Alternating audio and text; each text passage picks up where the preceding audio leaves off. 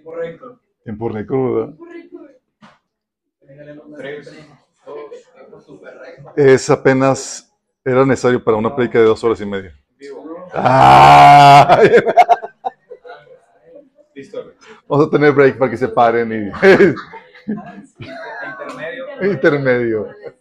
Hoy como las películas duraban Ay, sí me acuerdo. El intermedio. el intermedio para descansar la pompi, el intermedio. Estamos en vivo. Ok, estamos en vivo, chicos. Estamos en vivo y vamos a ver un tema, chicos, que, miren, la verdad, iba a escribir una epístola acerca de esto.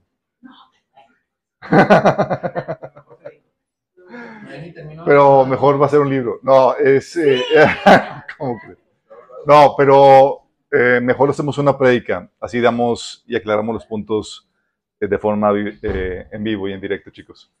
El tema es, ¿puedo asistir a dos o más iglesias? Sí. Tirín, tirín, tirín. Ok. Vamos a orar. Por, por este tiempo en las manos de Dios. Amado Padre Celestial, te alabamos, te bendecimos, te damos tantas gracias, Padre, por tu presencia en medio de nuestro Señor. Queremos pedirte, Padre, que el día de hoy te manifiestes entre nosotros, hablando en nuestros corazones, dándonos sabiduría, revelación y entendimiento, Señor, que nos permita avanzar en tus propósitos para el cuerpo de Cristo, Señor. Pido, Señor, que tú hables atrás de mí, que cubras cualquier deficiencia, Señor, que despejes el ambiente, Señor, y que tu presencia se pueda mover entre nosotros, Señor para que tu palabra siembre en los corazones y produzca el fruto que tú deseas en nuestras vidas. Te lo pedimos en nombre de Jesús. Amén. Ok, el tema es, ¿puedo asistir a dos o más iglesias? Es un tema fomentando la unidad del cuerpo de Cristo. Ok, chicos. Esta temática, chicos, lo estamos eh, tocando porque está habiendo una problemática que se está presentando a nosotros. La, la mayoría de la gente que se congrega aquí, chicos, asiste a dos iglesias o más y tenemos que reprenderlas. Ah. No, es- Iglesias o congregaciones. La mayoría de aquí, chicos, asiste a varias iglesias, chicos. Sí. Si tú asistes a una, no es para que te sientas menos. Es, sí, porque no, pues yo nomás vengo aquí. Digo, con que te congregues es más que suficiente, sí. No es para que te sientas menos, pero hay gente que va a varias iglesias y lo hace por diferentes motivos o diferentes razones, chicos. Muchas veces porque simplemente no es suficiente una para los diferentes propósitos que puedas eh, tener o encontrar, chicos. Algunos van a una iglesia porque en su iglesia no hay grupo jóvenes. Otros van a otra iglesia porque, oye, la alabanza está a otro nivel en otra iglesia, ¿sí? Otros van a otra iglesia porque la aplicación eh, está muy buena. Otros asisten a, otra iglesia porque están compartiéndole a alguien y la iglesia donde están invitándolos es idónea para esa nueva persona que están, pero no están listos para mí. ¿sí? Porque hay, se les está compartiendo leche y la iglesia donde vas es carne. Eh, entonces, hay eh, diferentes razones, chicos. Otros van porque, oye, en una reciben y el otro se enfocan a dar, ¿sí? Porque hay que hacer la razón, chicos. Hay mucha gente que está asistiendo a varias iglesias. Y entre ellos ha habido crítica o recelo por parte de miembros y líderes, ¿sí? Hay otro tripié, si gustas. Sí, porque está bloqueado el. Ah, está bloqueado. Si quieren, pasando para... Tiene un... Tiene su maña. Problemas técnicos, chicos. Estamos en vivo.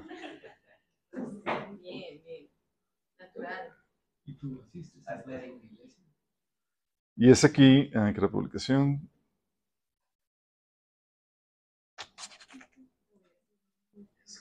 Mira, ven. Sí, te vas a atravesar. Eh, configuración avanzada. Es vertical, recomendada. Aquí le pones a horizontal. Sí, es en configuración. Sí, no sé por qué no lo está poniendo de esa manera. Y nada más chécate que no le voy a picar ningún botón porque se, se está se está poniendo forma horizontal, forma automática. No le pongas título, eh. Así ya. ¿Sí se pudo? Sale igual la misma bloqueo. El mismo bloqueo. Vamos a ver.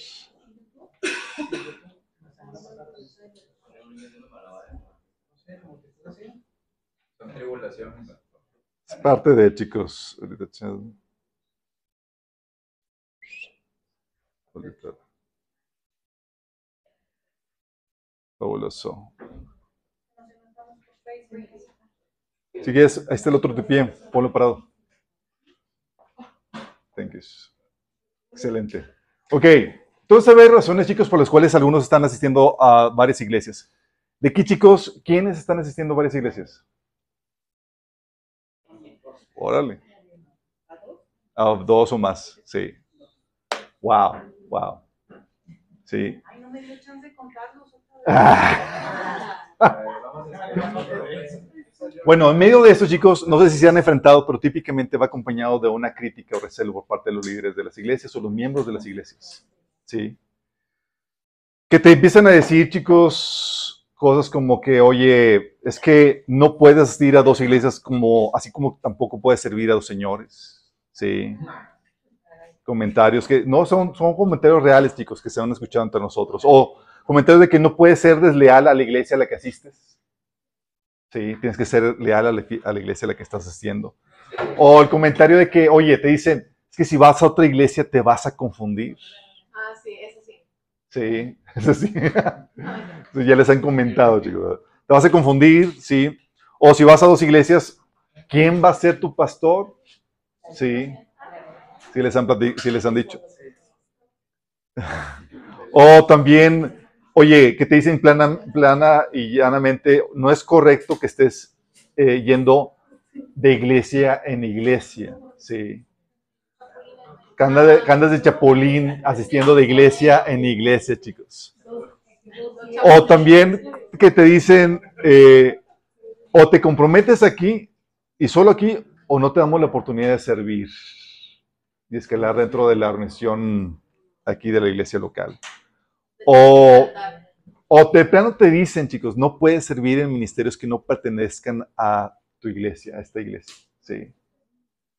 Um, te dicen a veces, oye, te prohíbo que invites a otras personas, eh, que invites a otra iglesia a las personas que asisten aquí. Así te ven que, está- que vas a otra iglesia y eh, te, te advierten, aquí no invites a nadie a otra iglesia, de aquí no invites a nadie a otra iglesia. Sí. Al revés. Sí, te, amenazan de que no vayas a llevar a gente de, de su iglesia a otra iglesia. Sí. Eh, que te dicen aquí no promuevas otros grupos, por favor. Sí. Eh, te, también te dicen que es que tenemos que protegerlos de que no vayan a ser desviados de alguna extraña doctrina. O te dicen aquí tienes suficiente pasto verde como para que quieras ir a otro lugar en busca de alimento espiritual. Sí. Etcétera, etcétera. No sé qué otro argumento les haya tocado escuchar. Pero estos son algunos de, de ellos que, que se han encontrado, sí. Y te hacen ver, te envuelven por los comentarios de que estás haciendo algo malo, de que estás haciendo algo que no debes hacer. Está lleno de estigma y ya no sabes tú si es correcto o no. De hecho, hay gente que, por ejemplo, ha dejado de venir aquí porque tanto fue el estigma que les dejaron, que les, que les, eh, que les aventaron, chicos, que terminaron dejando de, de- de venir. ¿sí? Terminaron de dejar de congregarse. Eh, no porque estábamos enseñando algo equivocado o algo eh, mal, simplemente por este tipo de argumentos o comentarios que se dan, chicos. Y es aquí donde llega la pregunta, chicos, ¿es pecado o no? No. No. Mira, si vas a la iglesia de los santos de los últimos días y vienes... Ay, obviamente aplican restricciones, sí. No, pues yo voy a la iglesia mormón y también me congrego aquí y demás. No, chicos. O, o- estamos hablando aquí, chicos, de iglesias evangélicas, ¿ok? Si vas a iglesias de otras sectas y demás, testigos de Jehová, mormones y obviamente está mal eso. Pero si están dentro de las iglesias protestantes evangélicas, ¿es pecado o no? Vamos a resolver esto. El comentario, chicos. Oye, una calvinista también es cristiana evangélica. Calvin- cristianos evangélicos, chicos, los componen bautistas, presbiterianos, calvinistas, metodistas, eh, bautistas, eh, iglesias independientes, pentecostales, eh, etcétera, sí. El argumento que, bueno, vamos a ver cada uno de los argumentos, chicos. Uno de los, de los argumentos es que no puedes servir a dos señores. Y se basa en el pasaje de Mateo 6, 24, que te dice, no puedes servir a dos señores porque o aborrecerá al uno y amará al otro, o estimará al uno y menospreciará al otro. No podéis servir a Dios y a las riquezas. Ok, pregunta. Desde aquí, chicos. ¿Está hablando de servir en dos iglesias? No, no está hablando de servir en dos iglesias. O sea, sacar este argumento es sacar un texto fuera de contexto. ¿Sí? Está, ¿De qué está hablando? Está hablando de servir a Dios o a las riquezas, chicos. A ver, ¿y por qué no se puede servir a ambos? ¿Está diciendo que no puedes trabajar secularmente? No, que no puedes trabajar profesionalmente, que no puedes hacer una, eh, eh, un ingreso. Exactamente. Estamos hablando de que, de para qué vives, chicos. Porque ambas te piden, las riquezas y Dios, ambas te piden tu máxima fidelidad, chicos. Ambos te piden que les entregues toda tu vida, que vivas para ellos. Y solo tienes una vida por ofrecer. Si vives para el dinero, en ocasiones terminarás relegando a Dios. ¿Cuándo va a suceder eso? Cuando los intereses de ambos se, se contrapongan y tengas que sacrificar a uno. Y si amas el dinero, vas a terminar sacrificando a Dios. Pero si vives para Dios y cuando los intereses de ambos se contrapongan, vas a terminar sacrificando al dinero, chicos. Pablo decía, por ejemplo, que era como pobre, pero enriqueciendo muchos. ¿Sí? No siempre hay una recompensa económica ahorita por servir al Señor o seguir a Cristo, chicos. Pero si tú amas a Cristo, vas a seguirlo a Él a pesar de la pérdida económica que pueda suceder. ¿Sí? A veces ponen negocios así con unas ganancias enormes, pero con algunas chanchullas, que por tu amor a Cristo tienes que sacrificarlo. ¿Sí? Entonces, a eso se refiere. Se refiere a para qué vives. Si vives para Dios o vives para el dinero. ¿Significa esto que no puedes tener dos trabajos? No. No. Sí puedes tener dos trabajos. Un trabajo pide de ti no tu vida, ni que vives para ello, sino solo unas cuantas horas y días a la semana, chicos. Por eso puedes combinar tu trabajo profesional con el trabajo que haces en la iglesia, con algunas otras actividades, porque el trabajo no demanda toda tu vida ni que vives para ello. Sí. Bajo esa misma lógica, ¿podrías asistir a dos iglesias o servir en dos iglesias? Claro. Mientras que tus compromisos y horarios con una iglesia no interfieran con los compromisos u horarios de otras iglesias, eres libre, chicos. Esto es obvio porque no puedes estar en dos lugares al mismo tiempo. ¿Sí? Tendrías que, tendría que ser en diferentes horarios, en diferentes días, del contrario, tendrías que escoger una. De igual manera, si quieres servir en ambas iglesias, tendrías que, tendría que ser en horarios y en días que no se traslapen. De lo contrario, tendrías que escoger en cuál servir o servir en algún ministerio cuyos horarios no se traslapen con el servicio que ya estás realizando en alguna otra iglesia. Pero sí se puede, chicos. Mientras que sepas maniobrar los horarios, los días, tú eres libre para hacer lo que el Señor te guía a hacer en tu tiempo libre, chicos. Sí. Entonces, el argumento de que no puedes servir a señores, falso. No, no queda, chicos. El otro argumento que se da es, no puedes ser desleal a la iglesia a la que asistes. Sí. Pero aquí es donde llega la razonamiento. Espérame, espérame. Pero si, si no son competencia, como marcas diferentes de, como, no, no, no es como Coca-Cola y Pepsi, chicos. Sí. No, no son competencias, son como marcas diferentes de la misma compañía, chicos. No son dos compañías diferentes. Sí. ¿Por qué no sería como trabajar en Pepsi y trabajar en Coca-Cola al mismo tiempo? Algunos dicen, es que los de, por ejemplo, dicen que los de Coca-Cola cuando trabajan, no sé, que le dicen que no puedes consumir ahí nada de la competencia. ¿Es cierto? Ah, su mecha. Te descuenten el día. y así manejan de que, oye, si estás aquí no puedes promocionar ni hablar de la competencia, ni invitar a que consuman la competencia, pero eso asume que son diferentes compañías, chicos. ¿Sí? De que si haces eso, pues no estás siendo leal a la, a la marca o al ministerio. Pero la Biblia enseña que el cuerpo de Cristo, chicos, no está dividido. 1 Corintios 1, del 10 al 13, dice, les suplico, hermanos, en el nombre de nuestro Señor Jesucristo, que todos vivan en armonía y que no haya divisiones entre ustedes, sino que se mantengan unidos en un mismo pensar y en un mismo propósito. Digo esto, hermanos, porque algunos de la familia de Chloe me han informado que hay rivalidades entre ustedes. Me refiero que unos dicen, yo sigo Pablo, y otros afirman, yo Apolos, y otro yo Cefas, y otro yo Cristo. ¿Cómo? ¿Está dividido Cristo? ¿Acaso Pablo fue crucificado por ustedes o es que fueron bautizados en el nombre de Pablo? Chicos, no estamos hablando de diferentes compañías, chicos. Son diferentes marcas o sabores dentro de la misma compañía, chicos. Diferente. Sí. Cualquier que consuma, la persona gana el cuerpo de Cristo. Y aquí tienes que entender que es el espíritu que coloca a cada quien donde él quiere en el cuerpo, en el cuerpo del Señor. Dice 1 Corintios 12, 18. En realidad, Dios colocó a cada miembro del cuerpo como mejor le pareció. El Señor lo coloca a cada quien, chicos, donde el Señor quiere. No es como que, bueno, es que el Señor lo colocó allá, lo puedas acusar de desleal. Sí, mientras que esté guiado por el Señor, donde el Señor lo coloque. ¿Y cómo sabes que, es, que está siendo guiado por el Señor para ir a tal o cual iglesia? Dice la Biblia en Romanos 8, 14 que los que son guiados por el Espíritu, esos son hijos de Dios. El Espíritu guía, chicos. Y te da diferentes criterios, diferentes sabiduría para que sepas tomar eh, esas decisiones. El ministerio que Dios te ha dado, chicos, por lo mismo, es para edificar al cuerpo de Cristo, chicos. El don, el talento, la habilidad, chicos, es para ministrar el cuerpo de Cristo. Mira, déjame aclararte esto.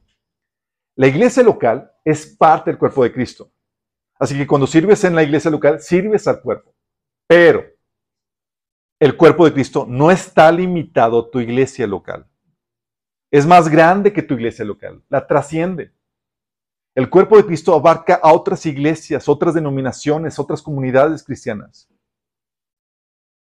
Y la Biblia te menciona que los dones y lo que Dios te ha dado es para la edificación del cuerpo de Cristo. Dice Efesios 4 del 11 al 12, que él mismo constituyó a unos apóstoles, a otros profetas, a otros evangelistas, a otros pastores y maestros, a fin de perfeccionar a los santos para la obra del ministerio, para la edificación del cuerpo de Cristo. Fíjate que no dice de la edificación de la iglesia local, que puede implicar la edificación del cuerpo local, pero no lo está limitando a la iglesia local. Está diciendo el cuerpo de Cristo. O sea, te da una, una, el abanico de posibilidades lo extiende a que pueda trascender tu iglesia local. También 1 Corintios 12:7 dice que a cada uno se le ha dado una manifestación especial del Espíritu para el bien de los demás. Fíjate que dice los demás sin especificar dónde ni quiénes, pero está hablando obviamente en el contexto del cuerpo de Cristo. Porque hay esa libertad. Pero tu celo por el cuerpo de Cristo o sea, tu celo por la iglesia, chicos, debe ser igual al celo por el cuerpo de Cristo. ¿Sí? Basado en el principio del amor a prójimo como a ti mismo. Porque si tu celo por tu iglesia es mayor, harás de, esta, de este celo, chicos, vas a convertir tu iglesia local en un cáncer. Porque buscarás que crezca tu iglesia local o tu ministerio a costa del resto del cuerpo. ¿Qué hace un cáncer, chicos? Es una célula que está en crecimiento y es correcto, es bueno que las células crezcan, ¿no? Poco no. Pero si, si crece a costa del cuerpo, más allá del tamaño que debería crecer, dañando al resto del cuerpo, su crecimiento ya es dañino, chicos. Y eso sucede cuando tu celo por tu iglesia local o por tu ministerio es más grande que tu celo por el cuerpo de Cristo. Si tu celo por el cuerpo de Cristo es mayor por tu lado, que tu iglesia local, corres el peligro de que descuides y no atiendas a tu iglesia local en perjuicio del cuerpo, porque tu iglesia local también tiene una función y una contribución de todo el cuerpo. Tiene que haber un equilibrio, chicos. Tiene que haber un interés por tu iglesia local y por el resto del cuerpo de Cristo.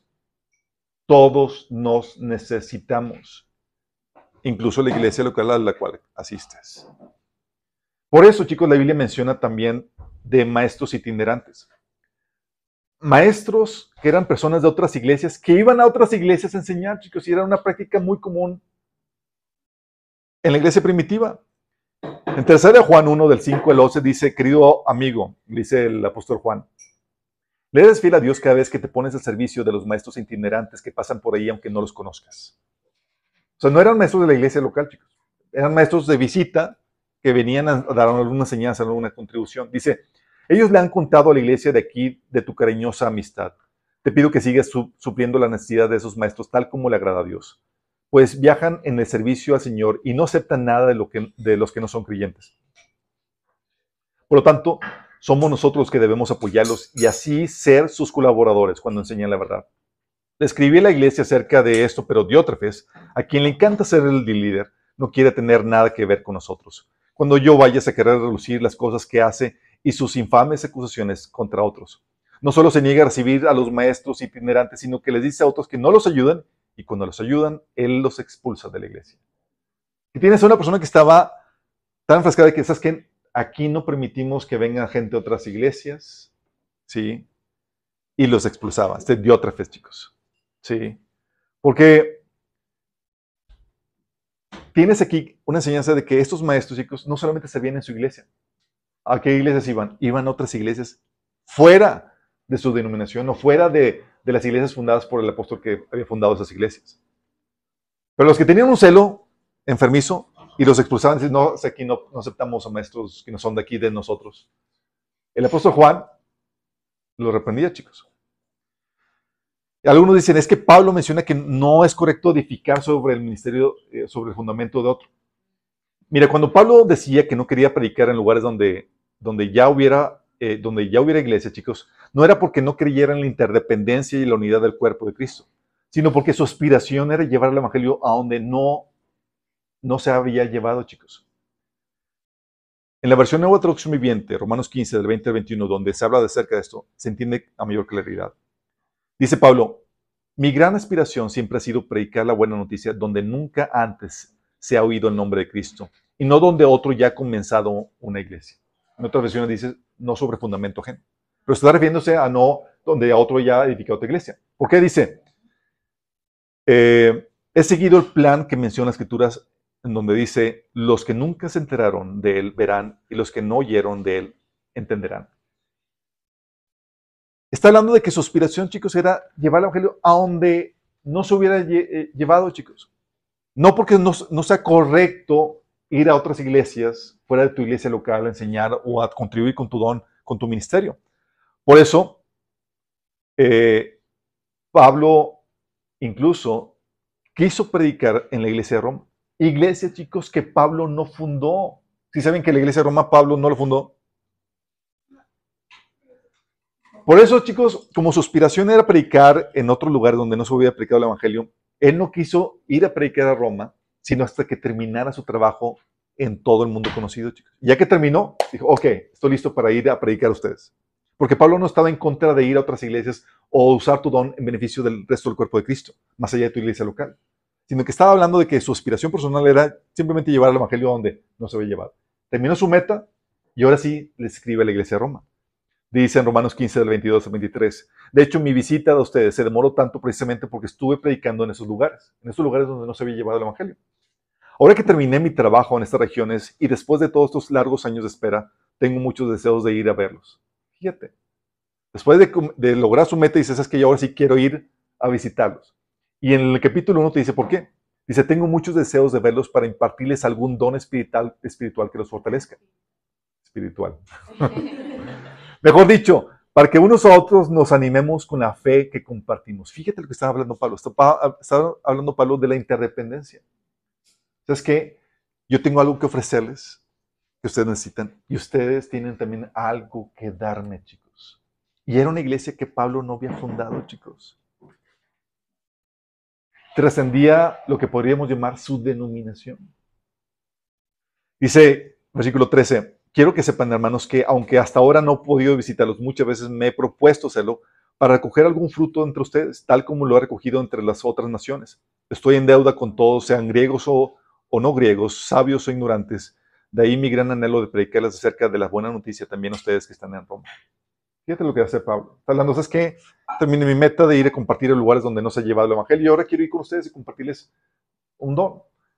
¿sí? lo que Dios me ha dado, y que ustedes me puedan fortalecer también en la fe. Porque Pablo, chicos, estaba muy consciente de la interdependencia que hay en el cuerpo de Cristo. De hecho, en el capítulo 12, 1 de Corintios, habla acerca de este principio. En el versículo 14 al 21 dice, ahora bien, el cuerpo no consta de un solo miembro, sino de muchos. Fíjate que está hablando del cuerpo, no solamente de la iglesia local. Dice, el cuerpo no consta de un solo miembro, sino de muchos. Si el pie dijera, como no soy mano, no soy del cuerpo, no por eso dejaría de ser parte del cuerpo. Y si la oreja, dijera, como no soy ojo, no soy del cuerpo, no por eso dejaría de ser parte del cuerpo. Si todo el cuerpo fuera ojo, ¿qué sería del oído? Y si todo el cuerpo fuera oído, ¿qué sería del olfato? En realidad, Dios colocó cada miembro del cuerpo como mejor le pareció. Si todos ellos fueran un solo miembro, ¿qué sería del cuerpo? Lo cierto es que hay muchos miembros, pero un solo, pero el cuerpo es uno solo. El ojo no puede decirle a la mano, no te necesito, ni puede la cabeza decirle a los pies, no los necesito. Está hablando de la diversidad de dones que Dios ha puesto y de la interdependencia, chicos. Aquí te está enseñando que no somos autosuficientes. Aún en tu ministerio, aún en tu iglesia local, dependes del don y el servicio que Dios ha puesto en otras partes del cuerpo de Cristo, chicos. Por eso, chicos, consumimos la alabanza que otros hermanos de otras iglesias han compuesto. No sé si te has dado cuenta. Digo, porque déjame decirte, las que cantamos, ninguna se compuso aquí. Hasta ahorita. Sí. Pero imagínate si, si te dijéramos, es que no puedes consumir nada de lo que está produciéndose en otras iglesias. Solamente las alabanzas de aquí. No, pues estaríamos bien fritos. También por eso consumes enseñanzas de maestros de otras iglesias, chicos. Por eso también escuelas o seminarios fundados y dirigidos por otras iglesias y denominaciones son, eh, son utilizados por otras iglesias. Envían a, a, eh, a, sus miembros a seminarios que ellos no abrieron, que son de otras denominaciones. Envían a, a cristianos a otras a escuelas cristianas que no son de su propia denominación, de su propia iglesia local, porque somos interdependientes. Yo no tengo la capacidad, la capacidad para abrir una escuela, pero otros ya lo han hecho. Te apoyas con ministerios independientes, aún especializados. Hay ministerios especializados, por ejemplo, en la escuela dominical, en la educación para niños. Otros ministerios especializados en la impresión y distribución de libros. Otros en la, eh, en la grabación musical y demás. Hay ministerios muy diversos, chicos. Y no todos están dentro de tu iglesia local. Por eso, chicos, no sé si han escuchado el término de, ah, es que es una misión, hablando de las iglesias chiquitas que están comenzando. Típicamente las misiones o iglesias pequeñas, chicos, reciben apoyos de otros ministerios. Llegan otras iglesias y los apoyan con, con eh, la construcción, y luego llegan otros y les, les eh, apoyan con el trabajo evangelístico, y luego llegan otros y les, les apoyan con, uh, con el ministerio para niños y demás. Y se apoyan unos a otros. Nos apoyamos, chicos. Se requiere y no está mal. Por eso, Pablo, reconociendo esta interdependencia, mandaba a Apolos también a servir a las iglesias que él había fundado, aunque Apolos era harina de otro costal en cuanto al ministerio se refería. 1 Corintios 16, 12 decía Pablo, ahora en cuanto a nuestro hermano Apolos, yo le rogué que fuera a visitarlos Está hablando de que le rogó que fuera a visitar a una de sus iglesias. Y Apolo, como no es parte de su ministerio, se negó. Dijo, yo le rogué que fuera a visitarlos en compañía de, de los otros creyentes, pero él no estaba dispuesto a ir por el momento. Los verá después, cuando tenga la oportunidad. No era parte de su ministerio, pero él reconocía la necesidad que tenía del ministerio de Apolos. Por eso también eh, no era así la situación con Timoteo, quien era parte de su ministerio y a donde Pablo mandaba Timoteo tenía que ir. También en 1 Corintios 3, del 5 al 7, hablando Pablo de esta interdependencia, decía con respecto a Apolos. ¿Y qué es Apolos? ¿Y qué es Pablo? Nosotros solo somos siervos de Dios mediante los cuales ustedes creyeron la buena noticia. Cada uno de nosotros hizo el trabajo que el Señor nos encargó. Yo planté la semilla en sus corazones y Apolos la regó, en el buen sentido de la palabra. Pero fue Dios quien le hizo crecer, chicos. No importa que quién planta o quién la riega, lo importante es que Dios hace crecer la semilla. ¿Sale? Hay gente que sí la riega en el mal sentido. Pero estamos hablando de gente que la riega bien, chicos. ¿Sale? Por eso, chicos, como tu llamado es a servir al cuerpo de Cristo y este involucra a tu iglesia local, pero la trasciende, eres libre para servir a una gente de otras iglesias. Dice Gálatas 5:13, pues ustedes, mis hermanos, han sido llamados a vivir en libertad. Dices, ah, ok, tengo libertad, entonces, para, ¿libertad para qué? Te dice Pablo. Pero no usen esa libertad para satisfacer los deseos de la naturaleza pecaminosa. Al contrario, usen la libertad para servirse unos a otros por amor. La libertad que tienes en Cristo es para servir a tu hermano. Tu hermano en Cristo, de tu iglesia local y o fuera, sí, de tu iglesia local. Es bajo este principio, chicos, que por eso pastores van a otras iglesias a compartir. Sí, porque ellos tienen una contribución. Por cierto, el próximo fin de semana va a estar compartiendo aquí el hermano Adrián Montemayor, si Dios quiere. También por eso se invitan a maestros y conferencistas ¿sí? de otras iglesias, porque sabemos esa independencia y que sabemos que somos llamados, que mi don no solamente es para la iglesia local, sino para servir el cuerpo de Cristo. También por eso se invitan a cantantes que van a otras iglesias o vienen de invitados. Aquí hemos tenido aquí gente que ha dirigido la alabanza a otras iglesias y demás. De hecho, hay ministerios, chicos, que solo florecen gracias a la cooperación interdenominacional.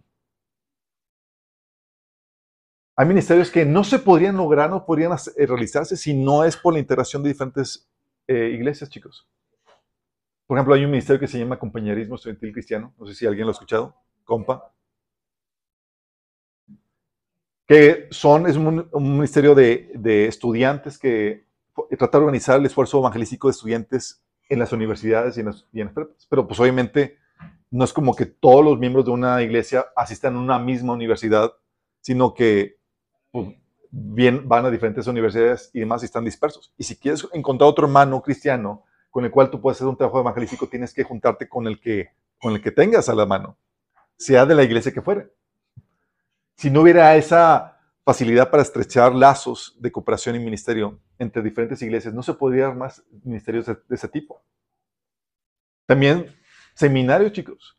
Hay maestros de diferentes iglesias eh, típicamente lo conforman maestros de diferentes iglesias, pero con la especialidad que se requiere. No todos los maestros con la especialidad que se requiere están dentro de la misma iglesia. Aún escuelas cristianas. Hay maestros cristianos que enseñan en una escuela de una, de una iglesia o una denominación, pero que incluso van a otras iglesias porque no están todos los dones en, en su misma denominación, chicos. Y por la libertad que se te ha dado, y porque es el Espíritu el que decide dónde va el servicio de cada miembro, ningún líder te puede exigir que sirva solo en su iglesia o denominación, chicos. Las personas que te exigen eso, aludiendo a, la lealtad, están aludiendo a una falsa lealtad, chicos. Por e, la falta, esta falsa lealtad exigida por los pastores y líderes ministerios se han deshecho, chicos. Oye, ministerios que estaban empujando porque pues, solamente se pueden formar por la colaboración de, de miembros de diferentes iglesias. Resulta que cortaron eso, exigieron que solamente sirvieran aquí, en, su, en, su, en los ministerios de su iglesia, de su denominación, y se deshizo la colaboración que estaba dando fruto para servir de diferentes formas, chicos. Me pasó en la universidad. había un ministerio interdenominacional de estudiantes y de repente llegaron conmigo los, los estudiantes me decían, ¿sabes qué, Alberto? Ya no puedo servir en, trabajar contigo en, tu ministerio, tu proyecto. Yo, ¿por qué? Porque mi pastor me prohibió eh, servir en ministerios que no son parte de mi iglesia local. Y uno me salió con esto, y otro me salió con esto. Y así, chicos, cortando relaciones.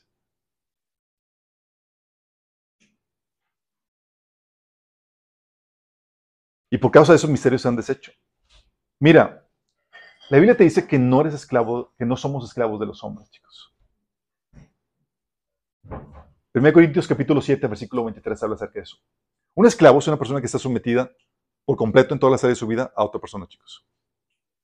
La autoridad sobre ti, chicos, es limitada, chicos. Los pastores no podemos decir qué carrera vas a estudiar, qué vas a hacer en tus tiempos libres qué vas a disponer o qué vas a leer, o, etcétera, chicos. Solamente podemos anunciarte lo que la Biblia dice. Y solamente podemos ponerte las reglas de juego en la iglesia local. Horarios, cómo servir dentro de la iglesia local y demás.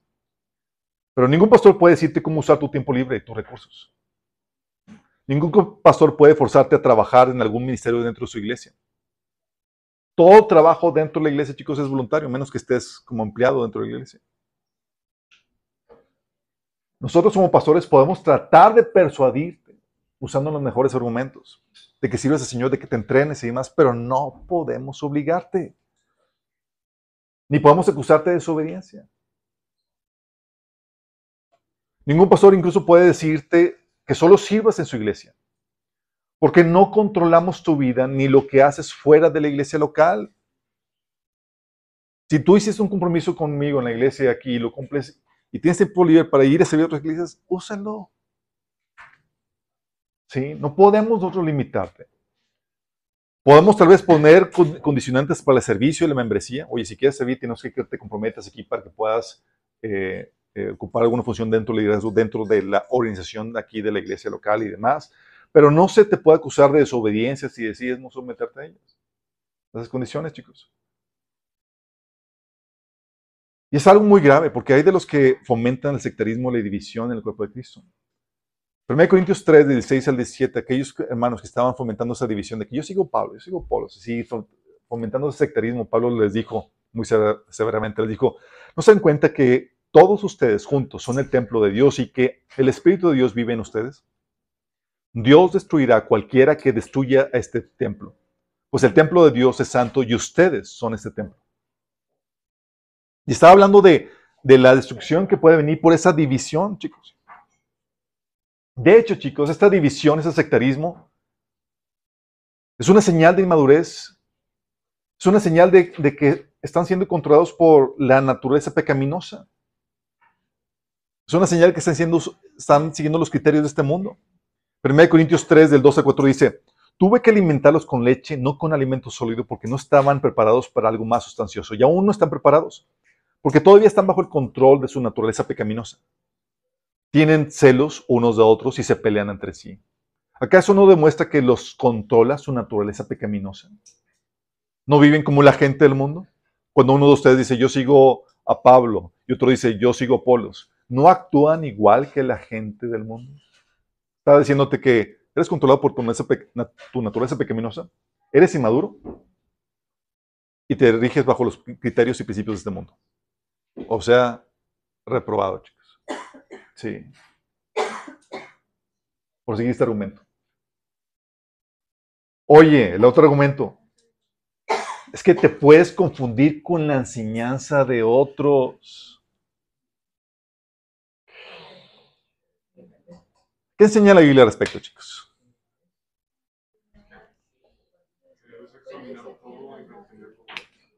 Mira, tú algo que ves en la iglesia primitiva, chicos, es que estaba expuesta a una multitud de maestros. Siempre, chicos. El patrón a seguir es que no había un maestro monopólico, sino que todos exponían a una multitud de maestros. Por eso decía Pablo, por eso los de Corintios decían, ah, pues yo sigo Pablo, yo sigo Polo, yo sigo a, Pedro, ¿sí? Porque todos ellos venían a enseñar a la iglesia, chicos. Por eso también Pablo decía, oye, yo sembré, Apolo la regó.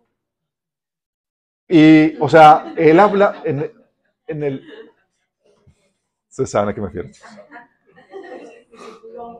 O sea, Pablo no le estaba echando tierra a Apolo, chicos, déjame aclararles. Estaba hablando de la cooperación que había entre él y, Apolo.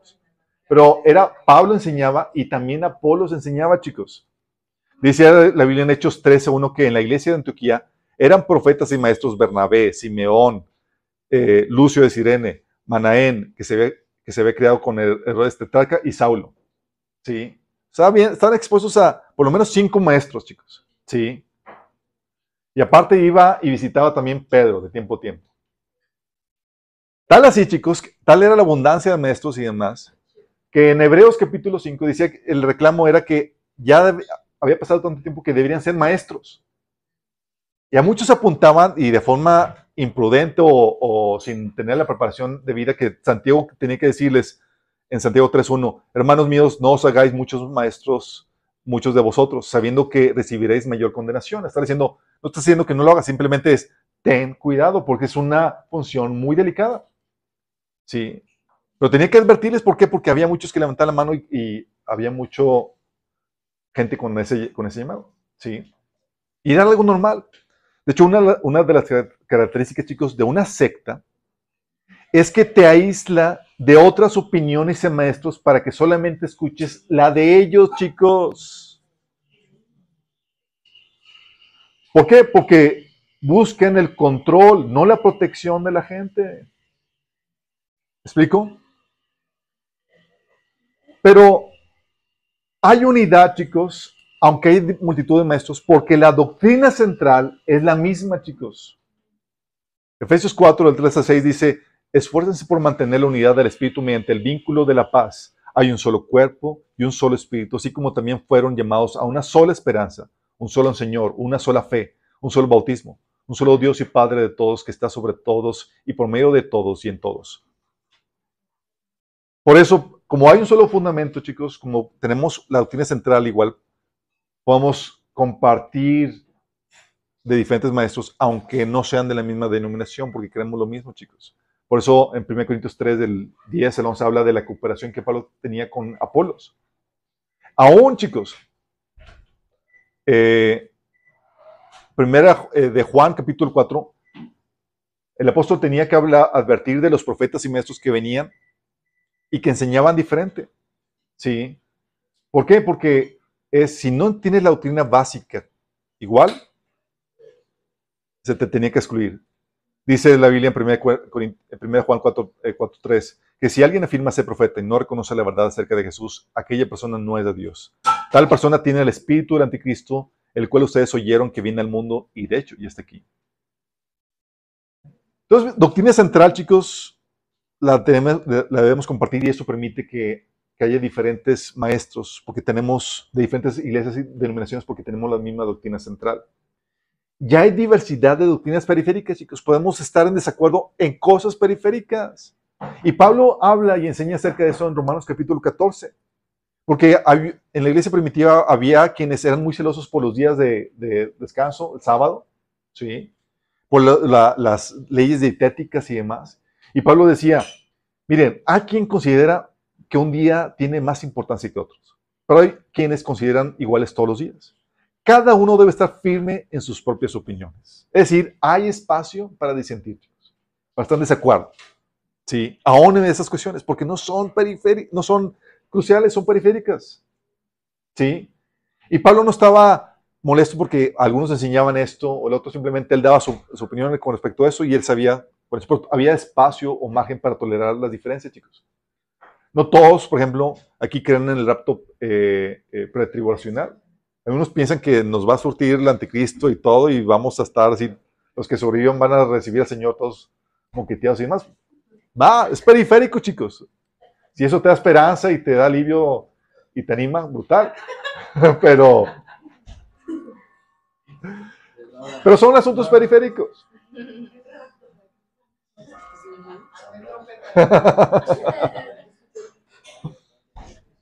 Pero chicos, la variedad de maestros es eh, la variedad de maestros. la variedad de maestros, chicos, es necesaria porque no podemos tener el monopolio del conocimiento de la revelación, chicos. No lo tenemos. Tu pastor no lo sabe todo. No. Ah, yo sí.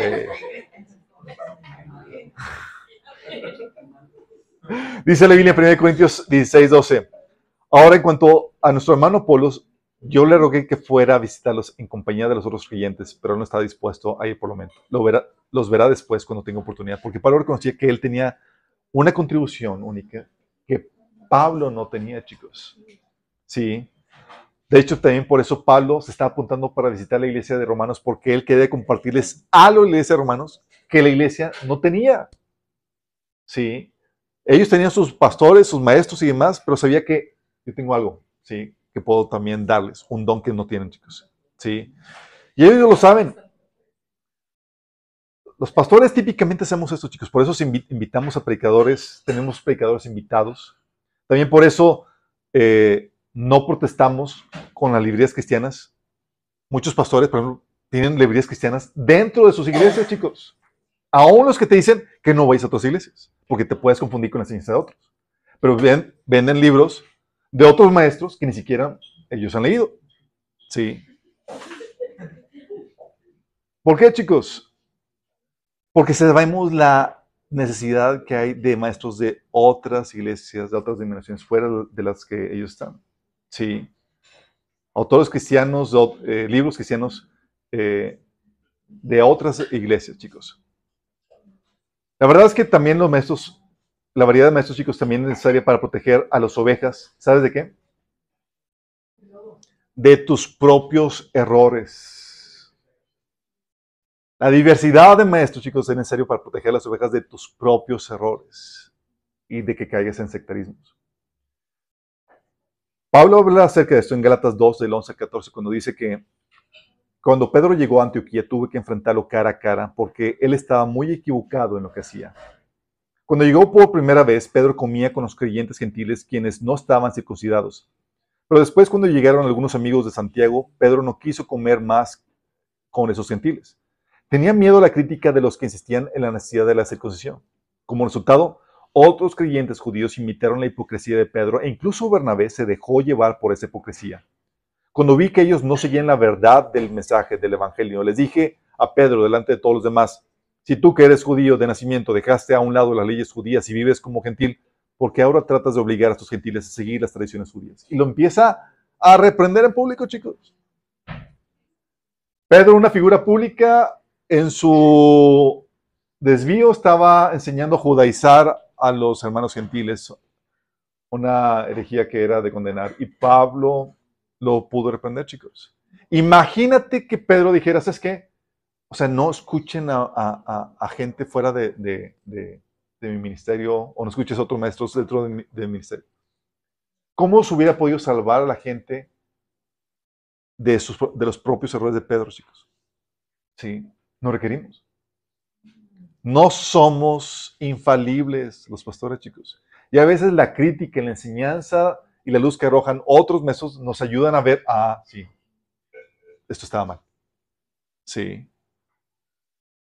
De hecho, cuando hablan de que, oye, no quiero que, se desvíen, no, no quiero que se confundan las ovejas, la forma bíblica en la que se protegía las ovejas, chicos, no era prohibiéndoles escuchar a otros maestros.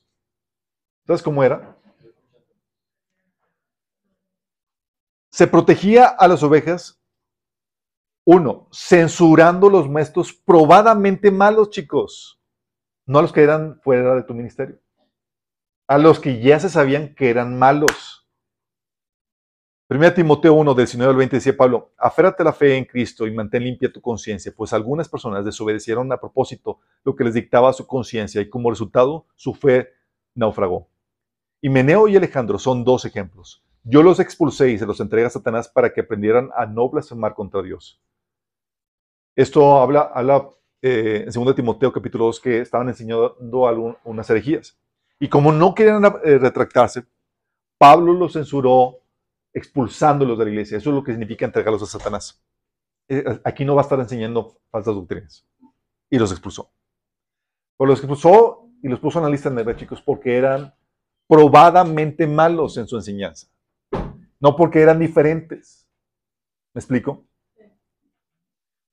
Tito, eh, Pablo le dice a, Tito en, Tito 1 del 10 al 11, y es que hay muchos rebeldes, charlatanes, engañadores, especialmente los partidarios de la circuncisión.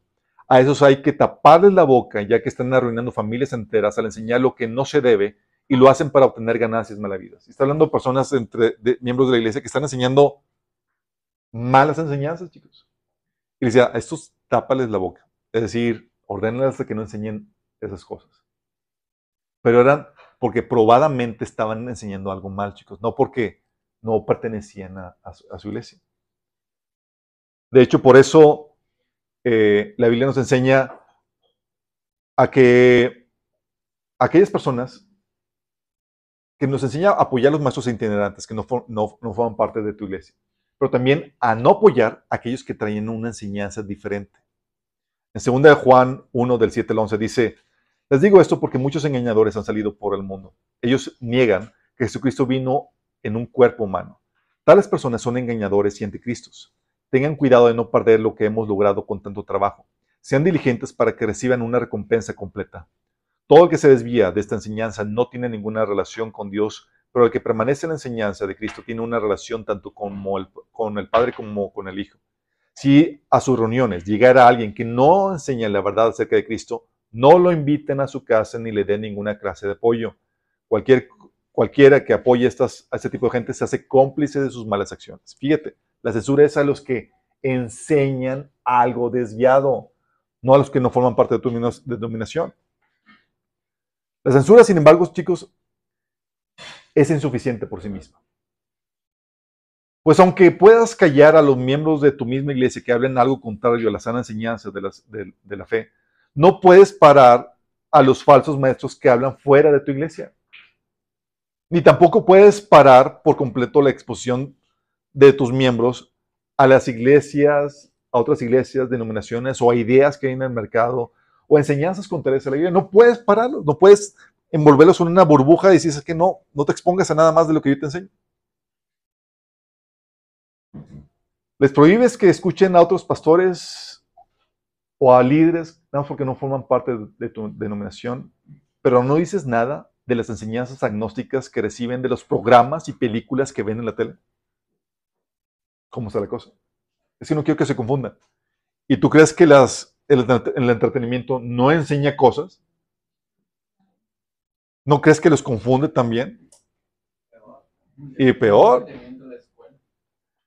La escuela. O sea, les prohíben, pastores y líderes que prohíben que escuchen otros líderes de otras iglesias, pero no protestan cuando, les envía, cuando los envían eh, a sus hijos a las escuelas a ser endoctrinados con la cosmovisión humanista. Entonces, es que no quiero que se confundan. Estamos bombardeados de ideologías, tanto en el entretenimiento como en la escuela, y en, otros, en el trabajo y demás. ¿Cómo evitas eso? Sí, podrás censurar a los maestros probablemente equivocados, pero ¿cómo haces a los que no? Por eso también se protegía a las ovejas, chicos, en la arena de las ideas, debatiendo y contrarrestando las malas enseñanzas. Había un mal maestro, y no solamente te censuro, te voy a dar la enseñanza correcta para que sepas cómo refutarla. Por eso la instrucción de, Tito, que Pablo le daba a Tito, en Tito 1.9 decía que el anciano debe pegarse a la palabra fiel según la enseñanza que recibió, de modo que también pueda exhortar a otros con la sana doctrina y refutar a los que se opongan. O sea, tienen que ser ávidos para, para poder refutar cualquier desviación de la sana doctrina, chicos. No, es que no me gusta debatir. Sorry, tienes que. Tienes que presentar los contraargumentos. Tienes que explicar por qué es una falsa enseñanza. No solamente es, no, no te expongas eso. De hecho, tal así era el debate, chicos, que a veces era demasiado calorado. En la iglesia primitiva, chicos. A veces era sanguinario. Hechos 15, del 1 al 2, fíjate lo que dice. Algunos que habían llegado de Judea a Antioquía se pusieron a enseñar a los hermanos, a menos que ustedes se circunciden, conforme a la tradición de Moisés, no pueden ser salvos. Esto provocó un, altercado y un serio debate de Pablo y Bernabé con ellos. ¿Qué provocó, chicos? Un altercado y un serio debate, chicos. Esto se decidió, entonces se decidió que Pablo y Bernabé y algunos otros creyentes se subieran a Jerusalén para tratar este asunto con los apóstoles y los líderes religiosos. Miren cómo estamos hablando o una falsa enseñanza y ellos llegaban a debatirlo y refutarlo, Señor, en, la arena de la, de la ciudad, chicos. De hecho, en Gálatas 2, del 4 al 5, aumenta a onda con respecto a este comentario, a ese suceso. Dice Pablo, el problema es que algunos falsos hermanos se habían infiltrado entre nosotros para coartar la libertad que tenemos en Cristo Jesús a fin de esclavizarnos. Ni por un momento accedimos a someternos a ellos, pues queríamos que se preservara entre ustedes la verdad del Evangelio. O sea, empezaron a refutarlo, chicos. De hecho, chicos, es lo que hacía Pablo en la iglesia de 1 Corintios capítulo, en la iglesia de Corintios. habían llegado, en el capítulo 11, habla de que llegaron unos falsos apóstoles, chicos.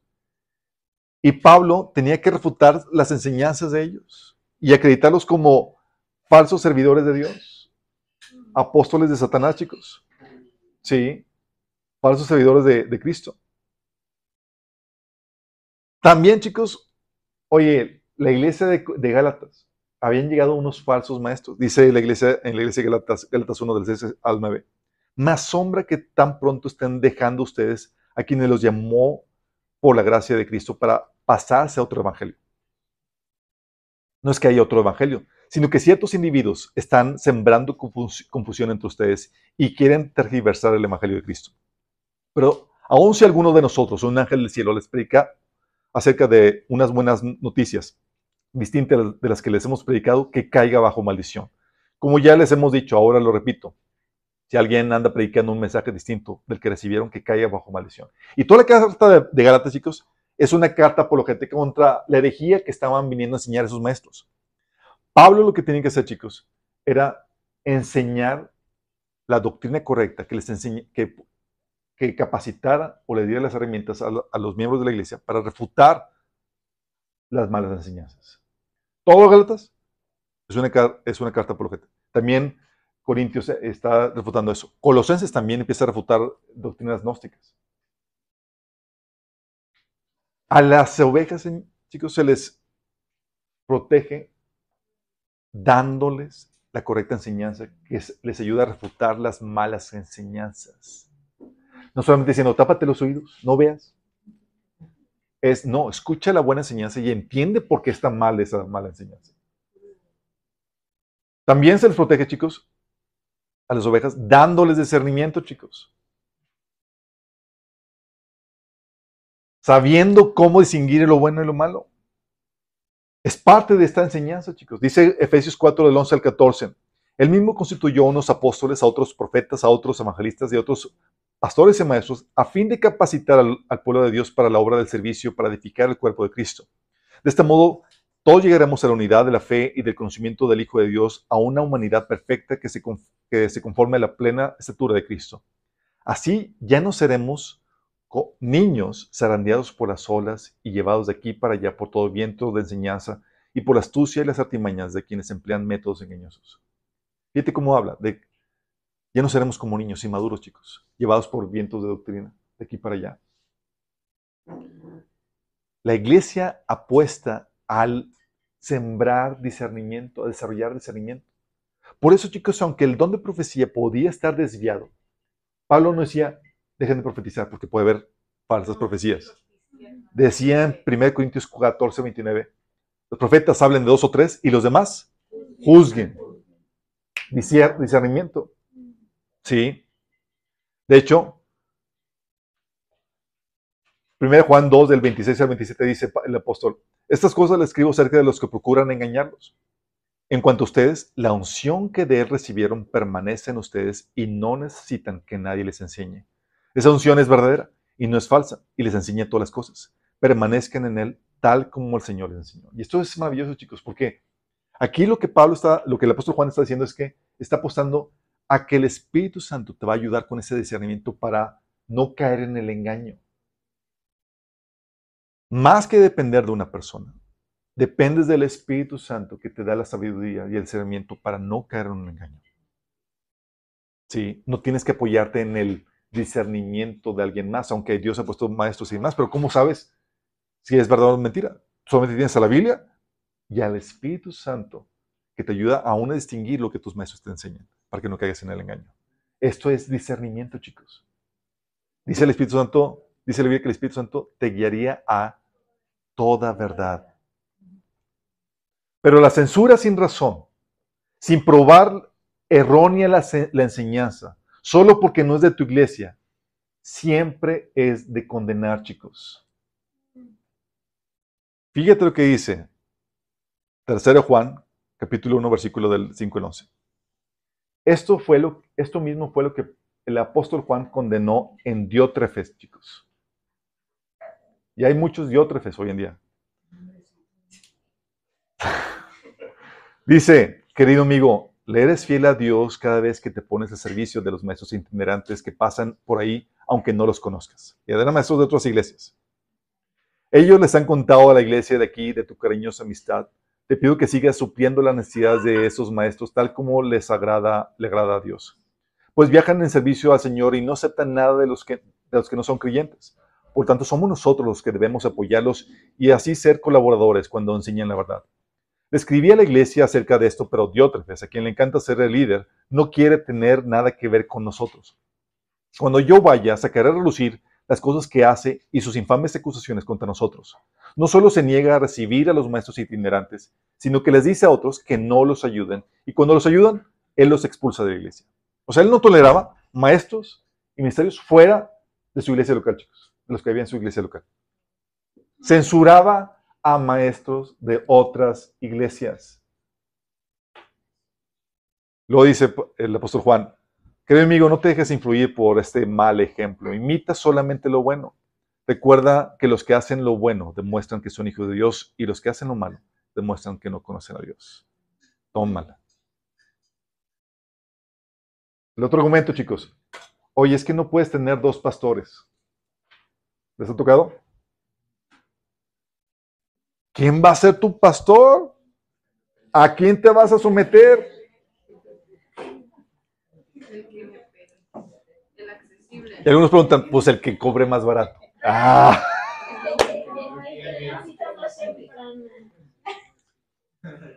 chicos, en la iglesia donde vas, te sometes al pastor que está al frente, en los asuntos de esa iglesia a donde vas. Tienes que entender eso. En la iglesia donde vas, te sometes al pastor que está al frente en los asuntos de esa iglesia local. Así que puedes tener varios pastores en lo que a su misión de los lineamientos de la iglesia local se refiere. Si voy a una iglesia, me tengo que someter al pastor de esa iglesia en las actividades que esa, y horarios que esa eh, iglesia estipula. Si voy a otra iglesia, me tengo que someter a los lineamientos de ese otro pastor cuando asisto a esa congregación. Pero pastor, chicos, no es solo el que dirige operativamente una iglesia, chicos, sino que él conoce y cuida las ovejas. Juan 10:14 dice Jesús, yo soy el buen pastor, yo conozco mis ovejas y ellas me conocen a mí. Un pastor no solamente es el que dirige el ministerio, sino que el que, el que te conoce, el que te cuida espiritualmente. Y en cuanto al cuidado espiritual, chicos, en cuanto a ese cuidado de quién está al tanto de tu salud, de tu crecimiento, de tu desarrollo espiritual, la Biblia enseña que puedes tener a varios pastores.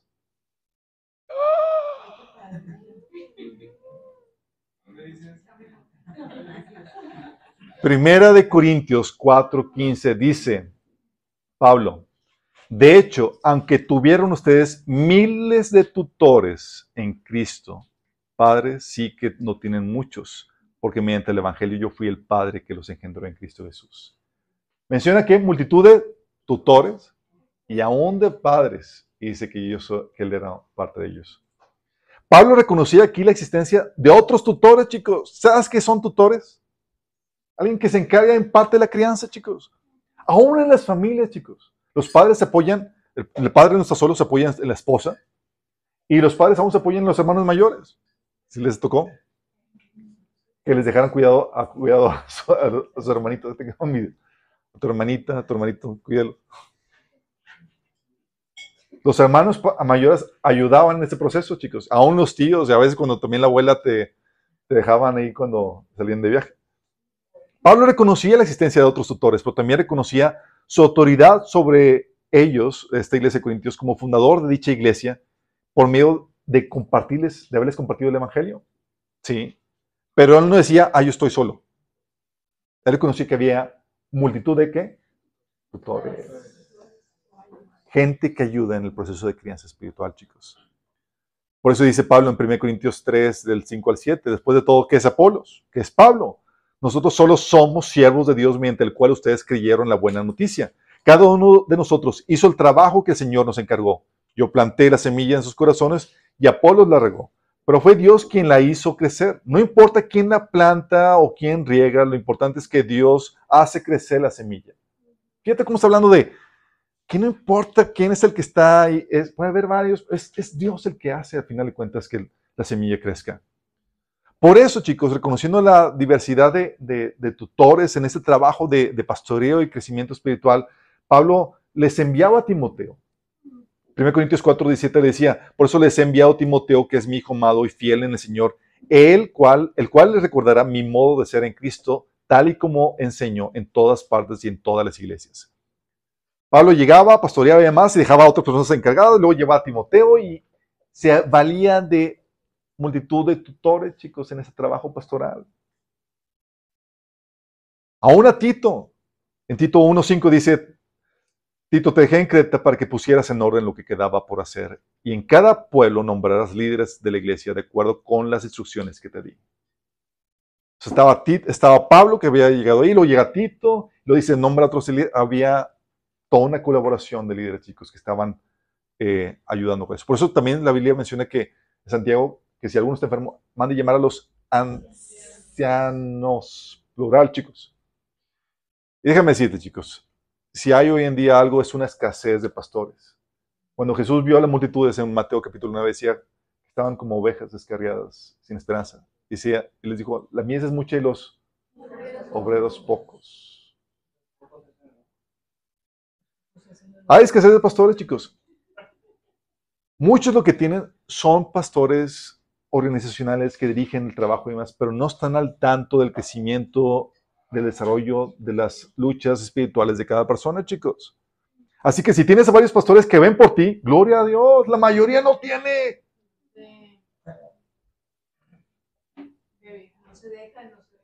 Entonces la Biblia menciona a la multitud de tutores. Y también la Biblia nos enseña que nos cuidamos mutuamente, chicos. Es decir, hay un pastoreo corporativo. Del cuerpo, chicos. No de un corporativo. De. Ustedes saben a qué me refiero. de la empresa de mi padre, sí. Gálatas 6, del 1 al 2. Fíjate lo que dice. Hermanos, si alguien es sorprendido en pecado, ustedes que son espirituales deben restaurarlo con actitud humilde. ¿Quién es, ¿A quién está escribiendo?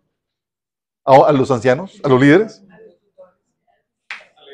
A la iglesia, chicos. Está diciendo, ¿sabes qué? Oye, si a un hermano se desvió, ustedes, los hermanos, ayuden en el proceso de restauración. Dice, ustedes que son espirituales deben restaurarlo con una actitud humilde, pero cuídense cada uno porque también puede ser tentado. Ayúdense unos a otros a llevar sus cargas y así cumplirán la ley de Cristo.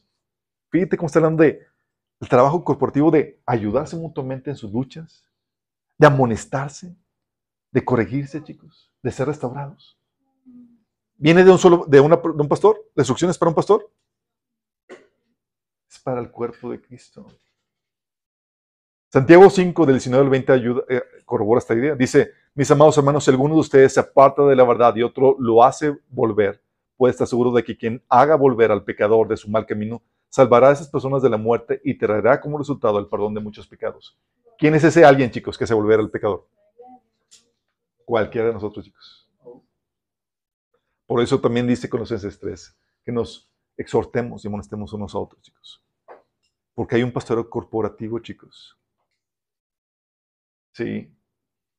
Y a veces es más real el, pastoreo que te da tu hermano que el líder de la iglesia local. Sí. Y algunos dicen, bueno, es que, ¿y si me aconsejan cosas diferentes? Un pastor de tal iglesia me aconseja una cosa y otro pastor me aconseja otra cosa diferente. La Biblia te dice, o sea, no es como que, ah, es que me voy a confundir. Primera, debes entender, 1 Corintios capítulo 7 te enseña que el consejo, chicos, no es ordenanza. Si tú decides desestimar un consejo y hacer algo diferente, no se te puede acusar de desobediencia al pastor. Es un consejo. Y por otro lado, Proverbios 15, 22 te dice que los pensamientos son frustrados donde no hay consejo, pero en la multitud de consejeros se afirma, chicos, oye, que tienes acceso a varios pastores y, esos varios te aconsejan, qué afortunado eres. La Biblia te dice que busques multitud de qué? consejeros. Uy, qué, qué genial. Y te lo reitera en Proverbios 24:6. Oye, es que me están enseñando algo diferente. Uno, un pastor me enseña una cosa y otro pastor me enseña otra cosa diferente. Gálatas 1:8 te enseña que a cuestionar incluso a los apóstoles. Por eso decía Pablo que si alguno de nosotros, ¿quiénes son nosotros? Los apóstoles. O, o a, o algún ángel del cielo les predica otro, un evangelio distinto al que les hemos predicado, sea maldito. Te enseña a incluso discernir las enseñanzas de los mismos apóstoles. Estaba enseñando a cuestionar lo que, lo que el apóstol eh, les había enseñado. Decía, mira, si me desvío de esto, aunque sea yo mismo, sea maldito. Por eso dice primer, Primera Tesalonicenses 5:21, examinarlo todo y... O sea, es que me está enseñando diferentes cosas. ¿Cuál es el que tiene la base bíblica? ¿Y estás examinando? Sí. Pero cuando creemos en la Trinidad y hay unos unitarios, ¿cómo sabes si es cristiano o no? O si es una enseñanza? Personas que no creen en la Trinidad no son cristianos, chicos. ¿Va? Son una secta. Ok.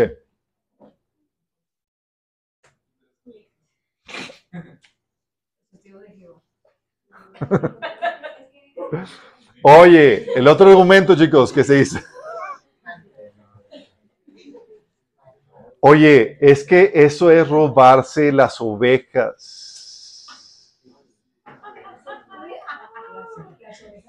Hay gente que dice, es que llega gente aquí y les invita a tu iglesia. Eso es robarse eh, las ovejas.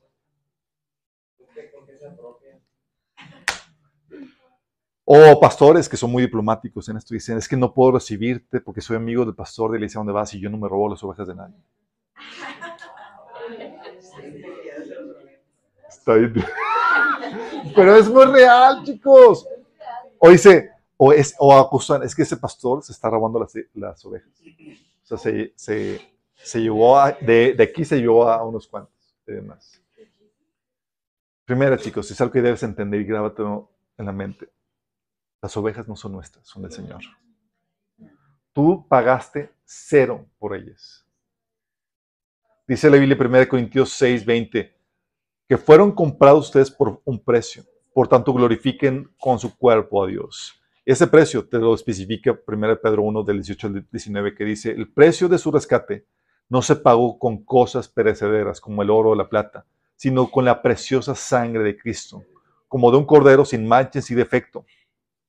Por eso, chicos, las ovejas son de Dios, no de nosotros. Y 1 Pedro 5.2 dice, pastoreen el rebaño de... ¿De quién? De Dios. El rebaño de Dios.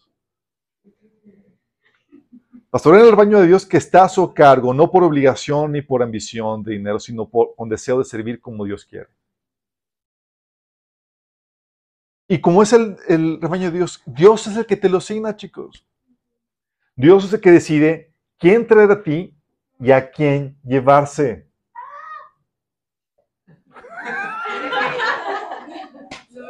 Dios es el que decide. Mira, esto se vio en el caso de Juan el Bautista cuando estaba él con su ministerio así en el clima, ya había presentado al Mesías en sus discípulos, miles venían a, a- ser bautizados por él, estaba así como, wow, ya, vamos a abrir varias, varias sucursales acá y demás. Pero entonces llegaron los discípulos, en Juan 3 del 26 al 27, dice, entonces los discípulos de Juan fueron a decirle, Rabí, el hombre que estaba contigo al otro lado del Jordán, a quien identificaste como el Mesías, también está bautizando a la gente y todos van a él en lugar de venir a nosotros. Se está robando nuestras ovejas.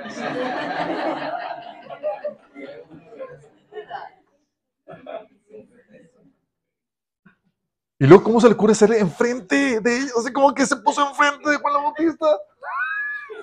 Del otro lado. ¿De Jordán? Bien descarado, dijo.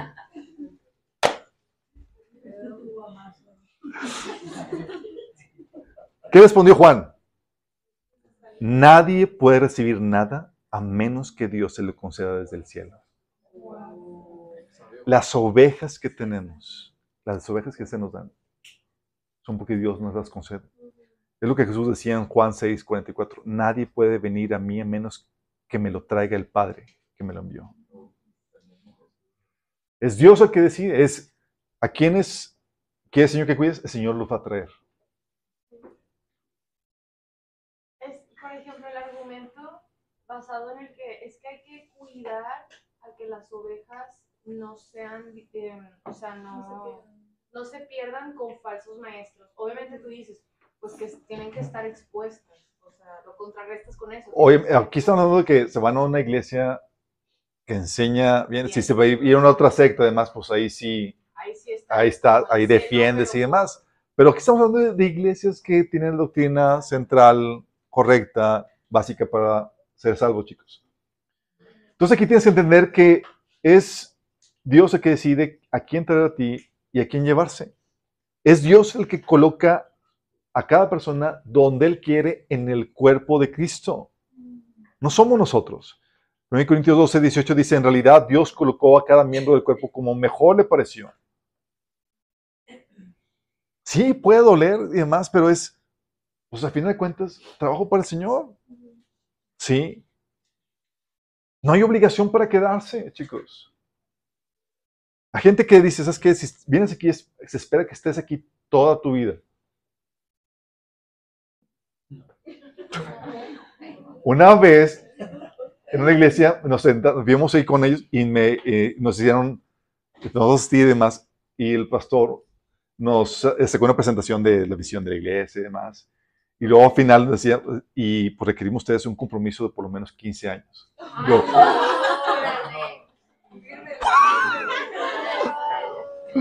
yo, ¿por qué 15, 20, 30? ¿Qué pasó? No, no sé tan- Así, chicos, yo estaba, ¡ah, su mecha! Ya te falta un año.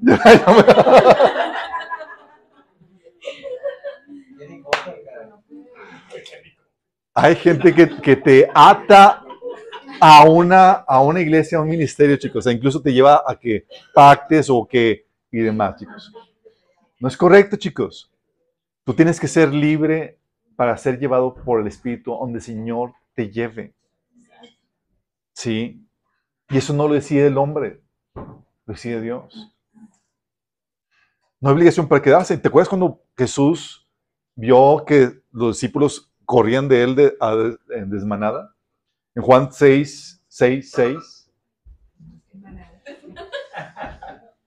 Voy a- el versículo de... Fíjate, está, es, este versículo de, de, de la apostasía, Juan 6, 6, 6, chicos. Dice, cuando desde entonces muchos de sus discípulos le volvieron la espalda y ya no andaban con él. Y luego el 6, 7. Así que Jesús preguntó a los doce, ¿también ustedes quieren marcharse? Y los discípulos temblando dijeron, Señor, ¿a quién iremos si solamente tienes, tú tienes palabras de vida eterna?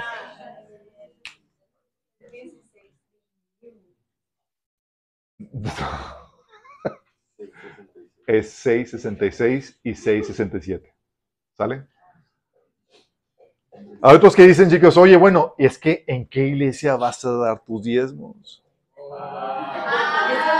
Eso quién me lo dijo. ¿Quién me lo dijo? Eso sí. Sí, sí, sí. Sí.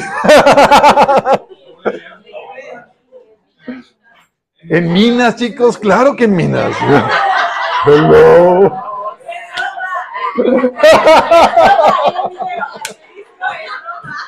¿Dónde está el sobre? ¿Dónde está el sobre? Preguntas con eso. No, Desde ninguna, porque no es obligatorio. bingo, chicos.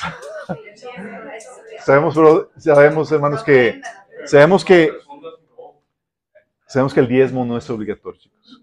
Es un porcentaje que tú puedes utilizar como referencia para tú dar a la iglesia donde el Señor te ponga. Pero tú puedes dar en ambas. Sí, lo que el Señor te ponga en tu corazón dar, como dice prim- eh, Pablo en Corintios, chicos. Lo que el Señor ponga en tu corazón dar. Puedes dar en una iglesia, puedes ir dar en la iglesia donde vas a recibir, como una especie de compensación porque estás recibiendo, y omitir la iglesia donde vas a ir a dar, ¿sí? Porque estás ahí sirviendo. O puedes no dar en ninguna. No, no toda la gente tiene la capacidad para dar, chicos. Están para recibir. Hay estudiantes que están así angustiados, es que pues, no tengo nada para dar. Estudiantes.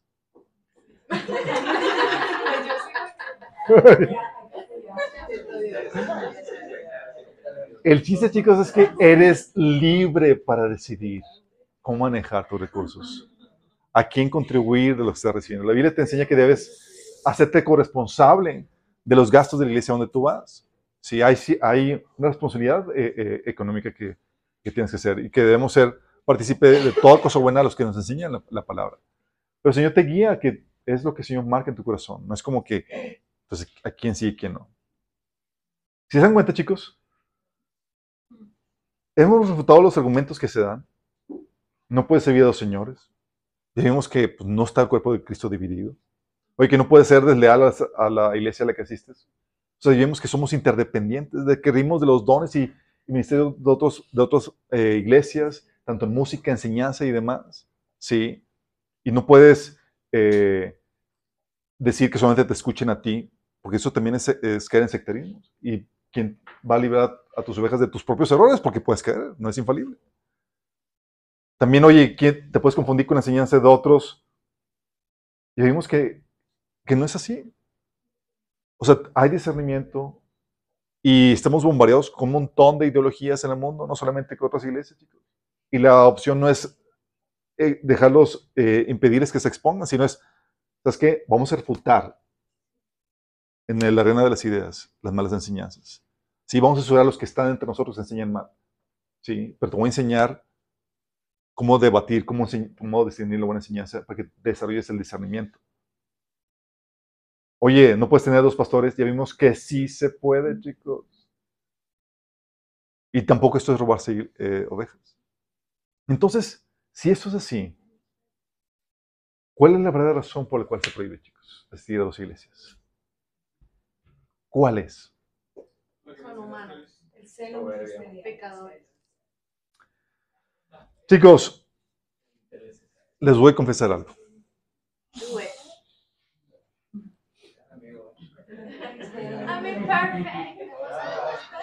Los pastores somos hombres falibles con luchas y debilidades como cualquier otra persona. Sí, sé que ah, hoy es un momento de... ¡ah! Sí, el momento de la expresión de asombro. Los pastores somos hombres falibles con luchas y debilidades como cualquier otra persona y la prohibición asistir a dos o más iglesias, chicos, obedece a estas luchas y debilidades humanas que tenemos. ¿Por qué? Duele sembrar una persona y no recibir el fruto de esa siembra en tu iglesia, sino verlos partir para servir a otras iglesias, chicos. Se requiere madurez. Oye, sembraste y todo más, capacitaste. Y dices, oye, voy, voy a cosechar algo de fruto. Y no, se van a servir otro. Pero es el Señor el que los pone. Sí. Se requiere madurez para lidiar con eso. No todos aguantan eso. O sea, porque el Señor nos recuerda, no estás aquí para, para edificar tu ministerio, sino el cuerpo de Cristo. Duele, chicos, armar eventos o actividades y verlos vacíos o con muy poca audiencia porque están asistiendo a otro ministerio. Sí, "Ay, chicos, aquí vamos a tener esto y se fueron a otra iglesia a apoyar. dices,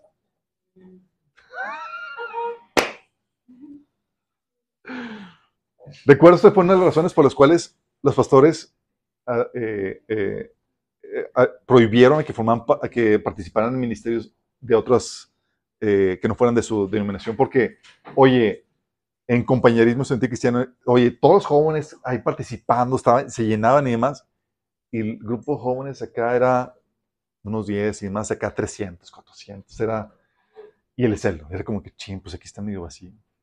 Oye, pero fueron a la misma hora y ya, y aquel evento se llenó. Duele, chicos.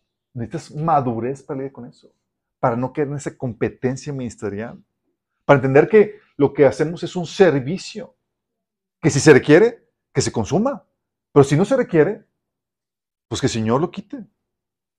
Pero no estamos haciendo actividades nada más para ver que eh, involucrarnos o mantenernos ocupados. Hacemos para suplir una necesidad, si la hay. Gloria a Dios a los que están siendo satisfechos por medio de ese ministerio. Duele, chicos, ver partir a gente de tu iglesia y ver tus ingresos disminuidos. Y por eso se les acusa típicamente de robarles a las ovejas a otros pastores, chicos. Típicamente, siendo honestos, porque los ingresos se ven afectados. La lana de las ovejas, chicos. Mira, mira chicos, mira chicos, si no dan, llévatelos, así algunos. Pero, no, es la actitud de muchos profesores, pero al, si te llevas a los, a los de a los de alto, a los de ingreso pesado, iglesias y pastores han peleado, chicos, no por los, no por los que casi nada, sino por que familias de altos ingresos se van y son afectados, chicos. Les podría platicar y hasta mencionar nombres, pero se, se los dejo como algo, sí, sí, chicos. O sea, juntas de pastores donde dice, oye, quiero que me devuelvas a, a, a familia que, que, te llevaste. Sí. Porque, oye, le fue un golpe económico fuertísimo. Duele, chicos. O sea, mis planes de vacacionar y demás frustrados porque ya... Ya no llegó. Como decía un pastor que dijo, oigan, íbamos a ir al cine, mi esposa yo un fin de semana, digo, el fin de semana, y nos dimos cuenta que no se juntó en la franja ni siquiera para ir al cine. ¿Se acuerdan del episodio? De aquí nadie salga hasta que todos ofrendan. Y se van las puertas, chicos. Fue verídico, chicos. Sí. Aquí no, chicos. Obviamente aquí no. Hasta que fue otra iglesia. Pero duele, chicos. Y esto, como les digo, somos falibles, tenemos debilidades. Y cuando ves que tus ingresos van a ser afectados, pues duele. Duele ver, chicos, otros ministerios florecer y crecer mientras que el tuyo se mantiene chiquito e insignificante. Oye, ¿qué? Va a más gente, más y hasta se llevan, y aquí yo, chiquito, nadie me pega. Todos. Sí. Es que la pandemia se Duele, chicos. Se requiere madurez para estar por encima de eso. Pero esto también, chicos, duele cuando pierdes el respeto y la admiración que tenían por ti para ir tras otros maestros. Y pero les muestran mayor respeto y admiración a ellos que a ti. Duele. Es como que, ouch. Oye, es que eso sí, no, pues que ya eh, político tal dijo esto y esto y esto y con estas dos habilidades.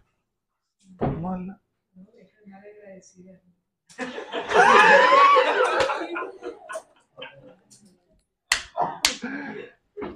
En vez de alegrarse de que wow está siendo edificado y gloria a Dios, que te están dando lo que yo no puedo darte.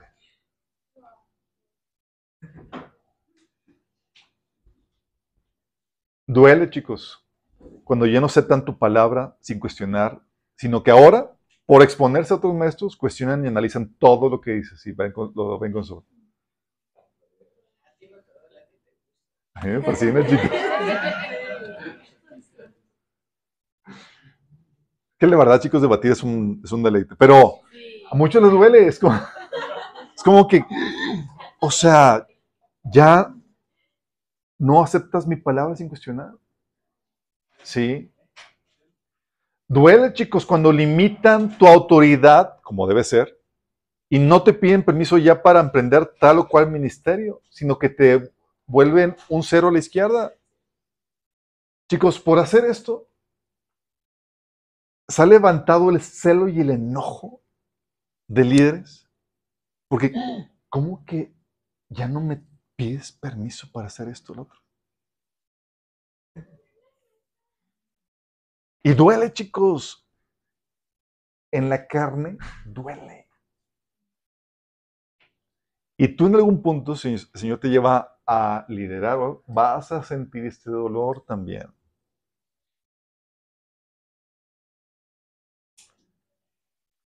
Duele, chicos, cuando dan a otros ministerios y al tuyo, no. Sí. Duele, chicos, cuando sirven con ahínco en otros ministerios y no en tu iglesia. Con estas cuestiones, chicos, con estas luchas internas, los pastores tenemos que lidiar. Se requiere un nivel de madurez para poder estar por encima de esto. Y no siempre se consigue, chicos. Esto, chicos, si se cuenta, son puras obras de la carne. Dice Santiago 3 del 13 al 16. Si ustedes son sabios y entendidos en los caminos de Dios, demuéstrenlo viviendo una vida honesta y haciendo buenas acciones con la humildad que proviene de la sabiduría. Pero si ustedes tienen envidias amargas y ambiciones egoístas en el corazón, no incurran la verdad con jactancias y mentiras. Ay, sí, yo estoy, lo hago por el Señor, porque me preocupa a ustedes. No, la verdad es que me duele. Sí. Dice, pues la envidia y el egoísmo no forma parte de la sabiduría que proviene de Dios. Dichas cosas son terrenales, puramente humanas y demoníacas. Pues donde hay envidias y ambiciones egoístas también habrá desorden y toda clase de maldad. Esto, chicos, la Biblia lo llama falta de madurez, chicos. Pablo decía en 1 Corintios 3, del 2 al 4, tuve que alimentarlos con leche y no con alimento sólido, porque no están preparados para algo más sustancioso. Y aún no están preparados, porque todavía están bajo el control de su naturaleza pecaminosa. Tienen celos unos de otros y se pelean entre sí. ¿Acaso eso no demuestra que los controla su naturaleza pecaminosa? ¿No viven como la gente del mundo? Cuando uno dice, yo soy seguidor de Pablo, y otro, yo sigo Apolos, ¿no actúan igual que la gente del mundo? Estos chicos, obra de la carne, que lleva a disensiones, a, a, a demoníaco, es, es producto de una inmadurez, chicos. Por eso les digo que requieres una madurez para estar por encima de todas esas problemáticas, porque si duele, a menos que haya sido forjado para anteponer los intereses del reino y de Dios antes que los tuyos personales. Pero uno como oveja, ¿cómo le puede hacer si uno no quiere lastimar a alguien? Al pastor. Chicos, si alguien se siente por tú hacer lo correcto, que se sienta, chicos. No estamos aquí como decía, como decían los, como los, los, apóstoles de Jesús, Señor, ¿no viste que se ofendieron con lo que dijiste? El Señor le dijo, déjalos, son ciegos y guías de ciegos. Toda planta que mi Padre no haya sembrado será arrancada. No se trata aquí de defender emociones, sentimientos. Sí, hazlo contacto y demás, pero no vas a hacerlo ante Dios va a implicar que te ganes a personas que de enemigos. Y esto, chicos, daña al cuerpo de Cristo. ¿No se dan cuenta de que todos ustedes son el cuerpo de Dios, el templo de Dios, y que el Espíritu de Dios vive en ustedes? Dios destruirá a cualquiera que destruya este templo, pues el templo de Dios es santo y ustedes son el templo. Fíjate que está hablando de ustedes en plural. Sabemos que nuestro cuerpo es templo del Espíritu Santo, pero aquí está hablando de la iglesia, del cuerpo de Cristo. ¿Y cómo se destruye? Por esas divisiones, chicos, por esta inmadurez por parte de los líderes. Dice, dejan de engañarse a sí mismos. Si piensan que son sabios, de acuerdo con los criterios de este mundo, necesitan volverse necios para ser verdaderamente sabios. Pues la sabiduría de este mundo es necedad para Dios. No, es que, oye, pues tiene lógica lo que dice. No puede servir a dos, señores y... Eh, dame sabiduría de la Biblia, del Señor, no de acuerdo a los criterios de este mundo. No, es que es de lealtad, no, no, es sabiduría del mundo. Dame sabiduría de Dios. ¿Por qué es tan relevante este tema, chicos?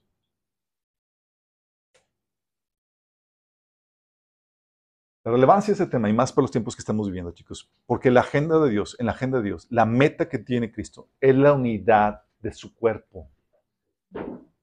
Es la unidad del cuerpo de Cristo. Dice Efesios 4 del 11 al 16. Escucha esto. Ahora bien, Cristo dio los siguientes dones a la iglesia.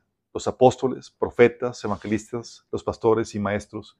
Ellos tienen la responsabilidad de preparar al pueblo de Dios para que lleve a cabo la obra de Dios y edifique la iglesia, es decir, el cuerpo de Cristo. Todos ellos son para que puedan ustedes eh, comenzar su ministerio, chicos, y así puedan edificar el cuerpo de Cristo. Fíjate, cuerpo de Cristo. Dice, este proceso continuará hasta que todos alcancemos tal unidad de nuestra fe y conocimiento del Hijo de Dios, que seamos maduros en el Señor, es decir, hasta que lleguemos a la plena y completa medida de Cristo. Fíjate que está hablando que la meta es alcanzar la unidad gracias a esta madurez que vamos a estar alcanzando el Señor. Porque sin madurez, chicos, no hay unidad.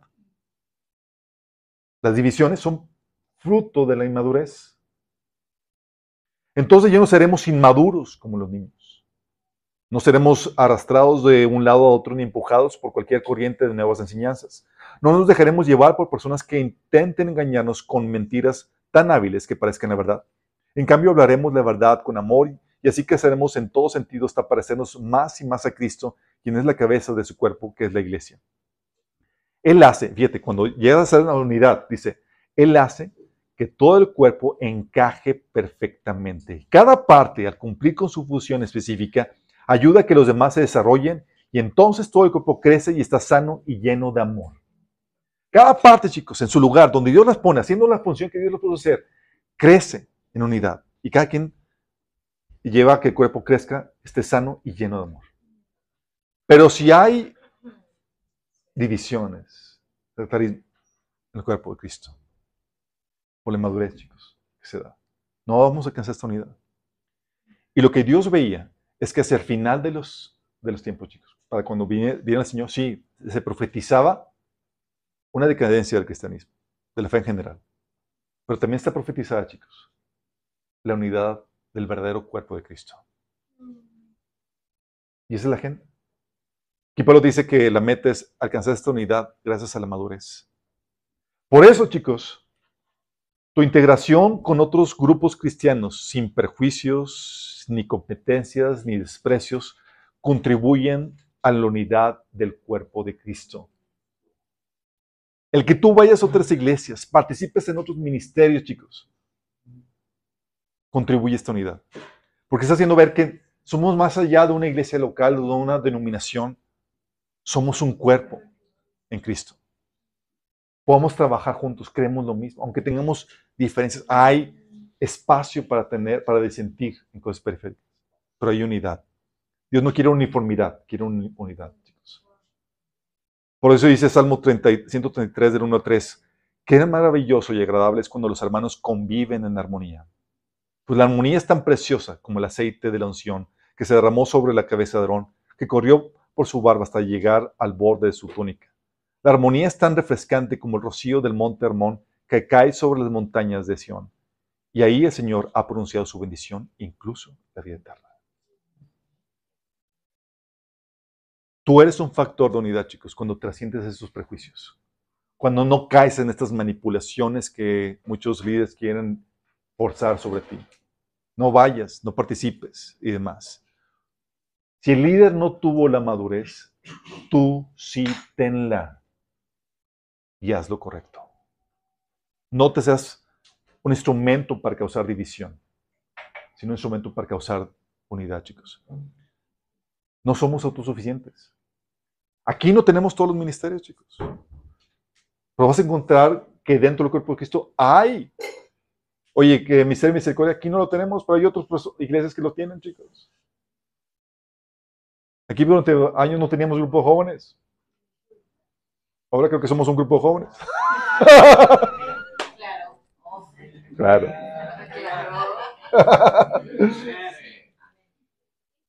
No somos autosuficientes, chicos. Requerimos la participación y contribución que Dios ha puesto en otros miembros del cuerpo de Cristo. Tenemos que ser suficientemente humildes y tenemos que fomentar esa unidad, chicos. Y cada vez que haces esto, cada vez que tú participas, que tú trasciendes más allá de las barreras denominacionales o de tu iglesia local, ayudas a fomentar esta unidad del cuerpo de Cristo, chicos. Tú eres un factor de esta unidad, que esté cumpliendo que esta profecía se cumpla. Eres bendito por Dios. Oramos. Amado Padre Celestial, damos gracias, Señor, porque tú nos enseñas, Señor, que somos un cuerpo en Cristo. Que habrá diferencias de opinión, sí, Señor, porque creemos en lo crucial lo mismo, Señor. Habrá, sí, diferentes grados de madurez, Señor, pero aún hay el amor para cubrir multitud de faltas y pecados, Señor. Y animarnos y exhortarnos, Señor. Gracias, Padre, porque eres tú, Señor, que coordina la función de cada persona, Señor, de cada miembro del cuerpo de Cristo. Eres tú el que decide dónde va a realizar dicha contribución, Señor. Eres tú el que mueve, el que quita, el que saca, el que pone, Señor, en cada iglesia, Señor. Queremos ser guiados por ti, Señor.